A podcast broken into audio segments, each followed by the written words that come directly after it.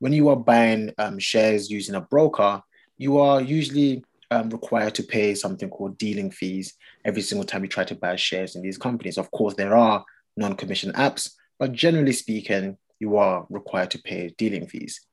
To mitigate some of these risks, types of risks out there, is something called diversification risk.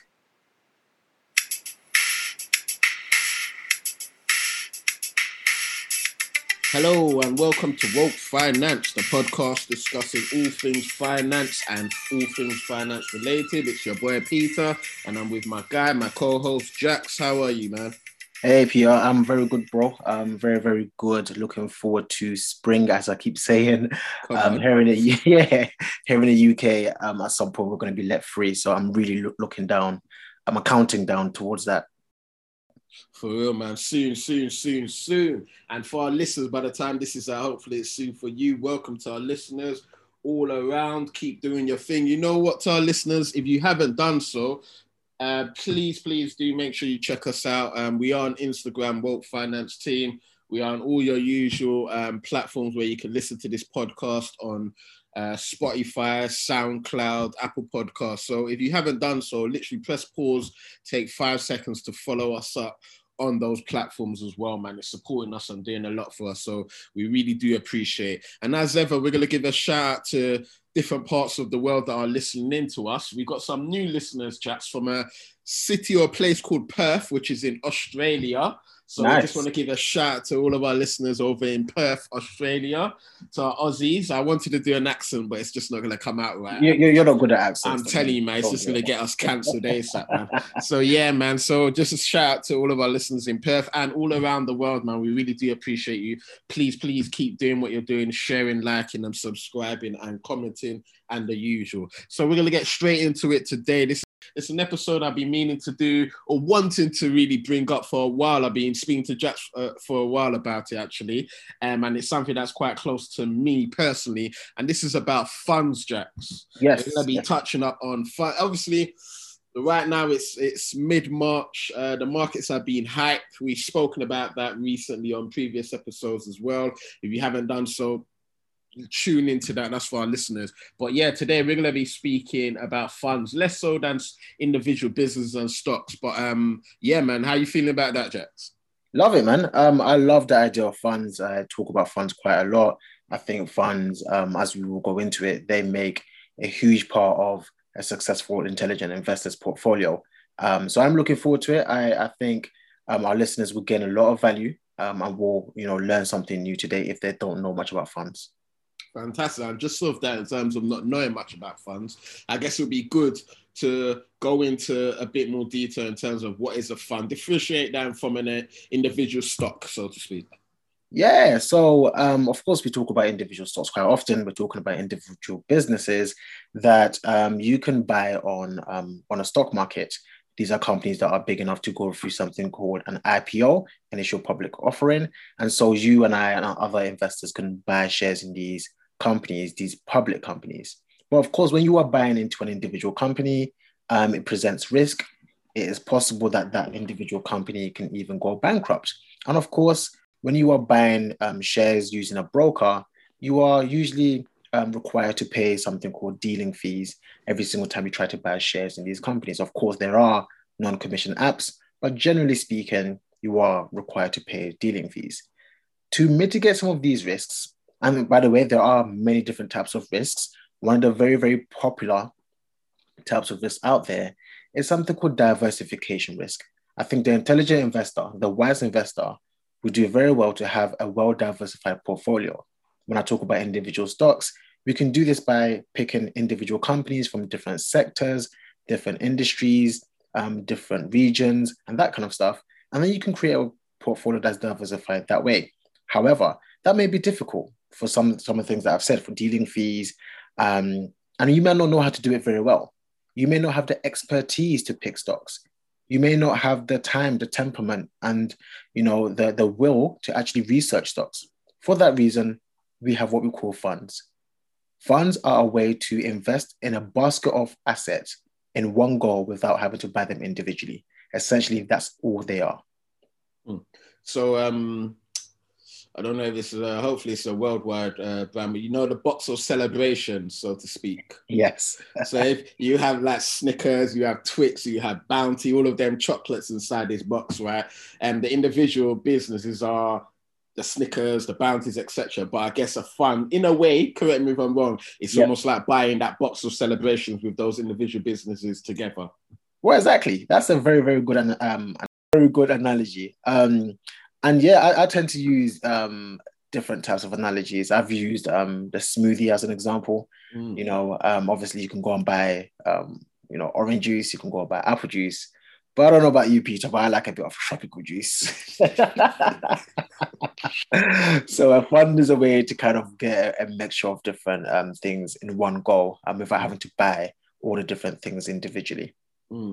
Okay, then we'll, we'll, carry on moving on. Um, but I guess so. We've spoken a bit about what a fund is and how that differentiates from an individual business, right?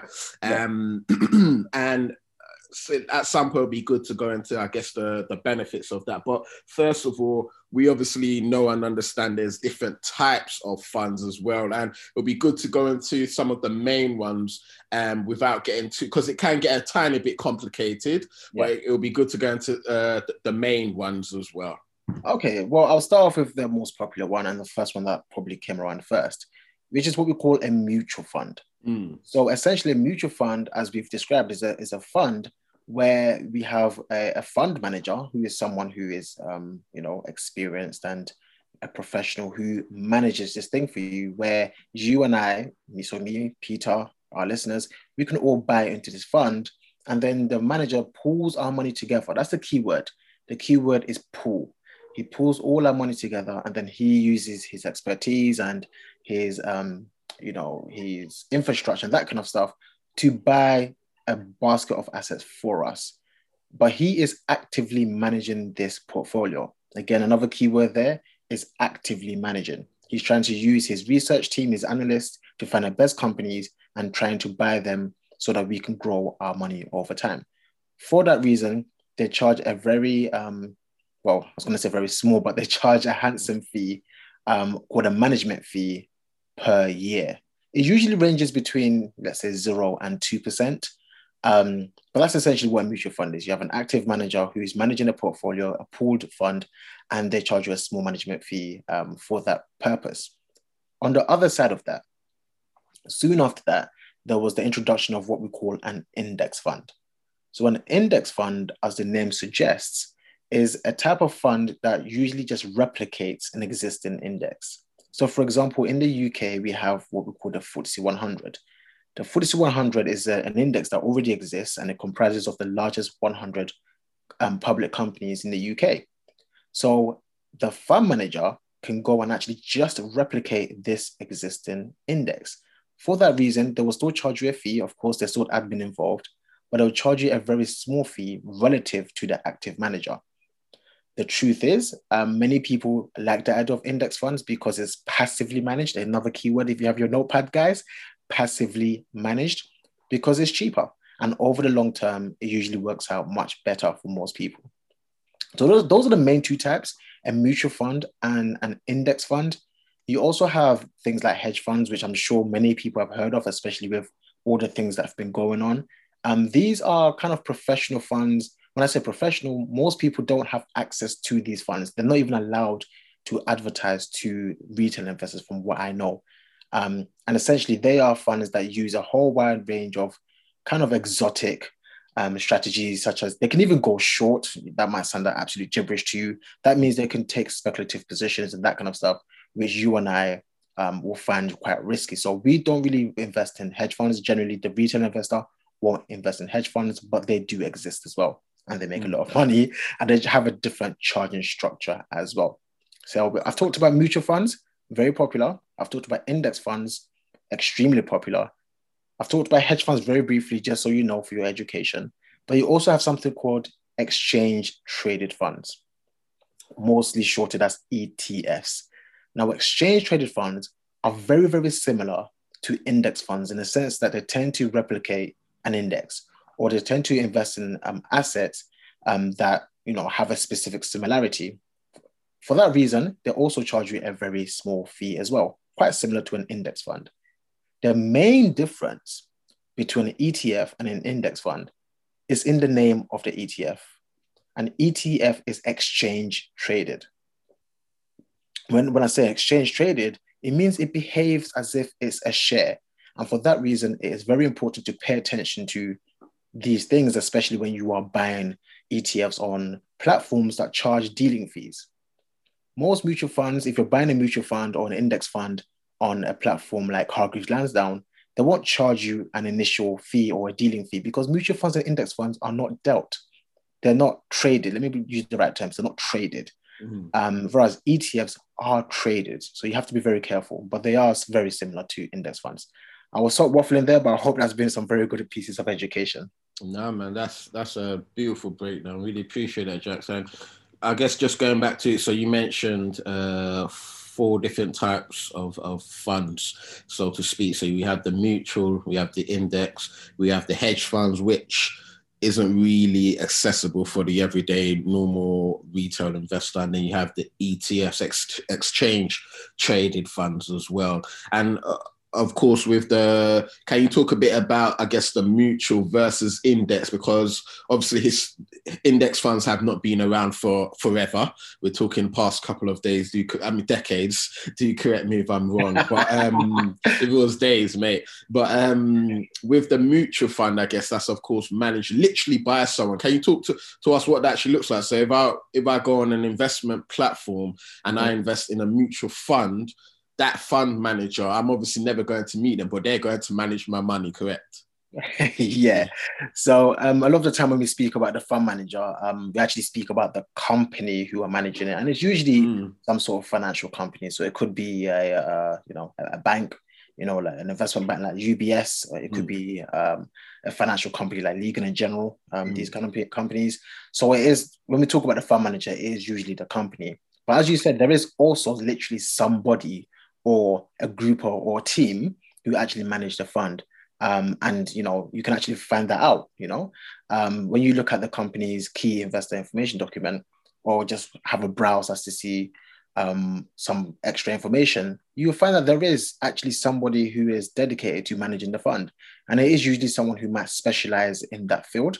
So for example if it's a fund that follows technology stocks you will find a fund manager who specializes in technology companies and vice versa so yeah, there is um, somebody um, who probably works for a company like the financial companies who actually manages the fund, and there is usually a team as well. So there's usually kind of a, a lead fund manager, and almost like a secondary or like a, an assistant fund manager mm. um, who manages the fund for you. And I guess you know, given the fact that they put their expertise and their time into this, that would, I guess, justify why there is a, an ongoing fee, so to speak. Yeah, yeah. Because when when, when I speak about um, you know, the fund manager, it's not just um him or her alone. Mm. You know, um, him or her will have a team. Mm. They will have a team of analysts who are usually the people that kind of actually do a lot of the research into the individual companies within that mutual fund. Mm. So for that reason, you know, it takes a lot of time, it takes energy. Um, they, they can charge you a higher fee for that. Yeah, and let's talk a bit more about, I guess, that versus the index fund because you you and I would both know Warren Buffett has um, made some it could be controversial uh, statements around index funds in terms of you know, um, if you put your money in, in in index fund, it will always out. It's most likely to outperform your standard mutual fund. Now, when I say controversial, maybe towards fund managers who probably wouldn't want that news out there because obviously, yeah. So um, let, us talk a bit more about that, and then off, yeah, and then it'll be good to actually look at. You know, how do we actually differentiate when we're on the investment platforms? Do we just does it actually just say this is an index fund, this is a mutual fund? All right. Um. So okay, I love Warren Buffett. So essentially, uh, funny enough, when we are um, when a, when a fund is being comprised and is being set up, they normally have benchmarks, and these benchmarks are usually these indices. So if you have a fund that is um, going to focus on U.S. companies, it is very possible that the fund will be benchmarked against, for example, the S&P 500. Mm. Um, what you find, according to the, the data, is that over a long over a long period of time, it is true that fund managers, active fund managers, don't usually beat the ind- index. um, especially, and this is the key, especially when you factor in the fees for that fund, right? So the key is the fact that these things are done over a long period of time. It is very possible to find a mutual fund that outperforms an index fund in, in one year, two years, five years, maybe. But over 10 years plus, um, it, it's very difficult to find many mutual funds that can consistently outperform the index. Mm. So without alarming too without alarming too many fund managers, I think our listeners can probably decide what, where to uh, oh, hey, hey. I, am shooting myself in the foot here. I know you are.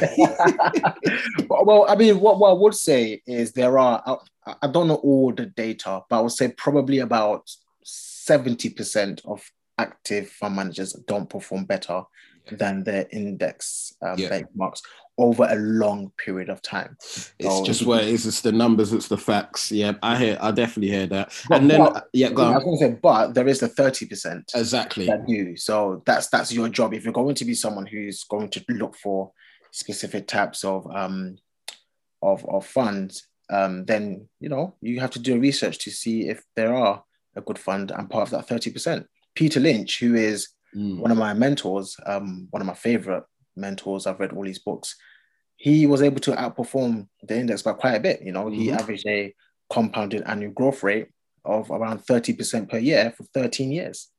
So if you can find someone like Peter Lynch, then you're you're laughing.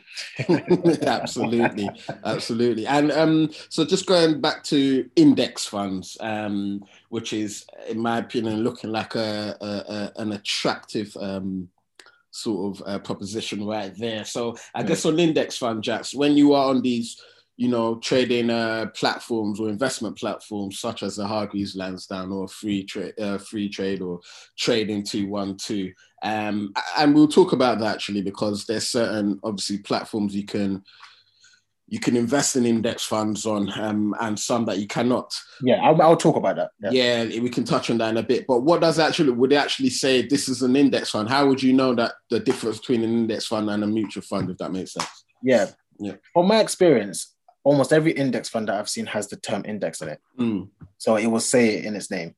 Um, but don't don't quote me. Um, mm-hmm. As part of your research, as a diligent investor, always read what we call a key investor document. Fantastic. Um, key investor information document, I believe it's called, which yeah. goes into explaining what the actual objective of the fund is. Um, cool. You know, that, that should go for any type of fund that you invest because mm. the name doesn't always give it away.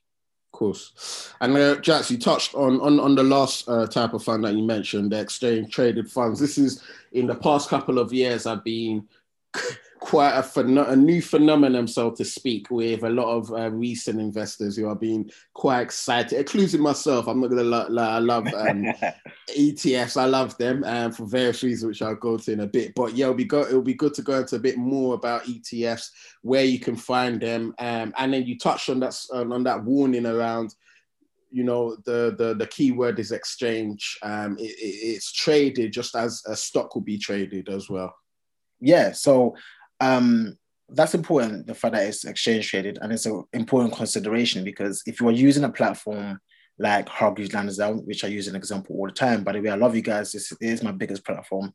So don't think I'm bashing you guys if you're listening. Um, but, but um, they charge pretty um, high dealing fees. And so if you're somebody who wants to be buying ETFs, you may want to be aware of that and, and consider that, especially if you're going to buy them on a consistent basis, which I believe is actually a good idea. What I mean is buying stocks or buying funds on a consistent basis, drip feeding is a good idea. Mm. If you're doing that through ETFs, you have to really, really consider um, the platform that you're using. It may be, it may be better to use the non-commission trading apps because on those apps, well, according to them, it's it's free. So mm. it's just something to really, really um, consider. But ETFs, ETFs are a bit different from index funds. Index funds usually follow indices that already exist, like the S&P 500, like the uh, FTSE 100, etc. Um, ETFs can be kind of made up in, in the sense that, you know, you've got um, one of my favorite um, people out there, Cathie Wood, who's got her own ARK, ARK Invest ETFs, which are something that she's made up, you know. So you can find these ETFs that um, are similar to mutual funds, much more than index funds, if that makes sense. Mm. Um, but they're a bit they're a bit different. Absolutely. And Jackson, we're gonna go into, as I said at the beginning of this episode, you know, there's it's been quite a crazy three weeks maybe in the market, and yeah. lots have been happening. Um, particularly with, of course, with individual businesses. Um, people have seen their stocks go down, down, down, and people have seen some go up, up, up, depending where you've you've invested, right? And um, I guess, Jax, uh, you mentioned it, it, A lot of people have a large part of their portfolio in type, different types of funds over their stocks. It'll be good to touch on, and we could. We, it'll be good to touch on the case for funds and making sure that we've we spend decent time doing good bit uh, research into funds. Um, so yeah, I'm pretty much asking you, uh, Jax, mm-hmm. what is the case for funds over stocks? Yeah, it's kind of like what are the pros compared to stocks. Okay, so yeah, and the key word, the, the first one, um, is is diversification. Mm. Um, that is probably the most um,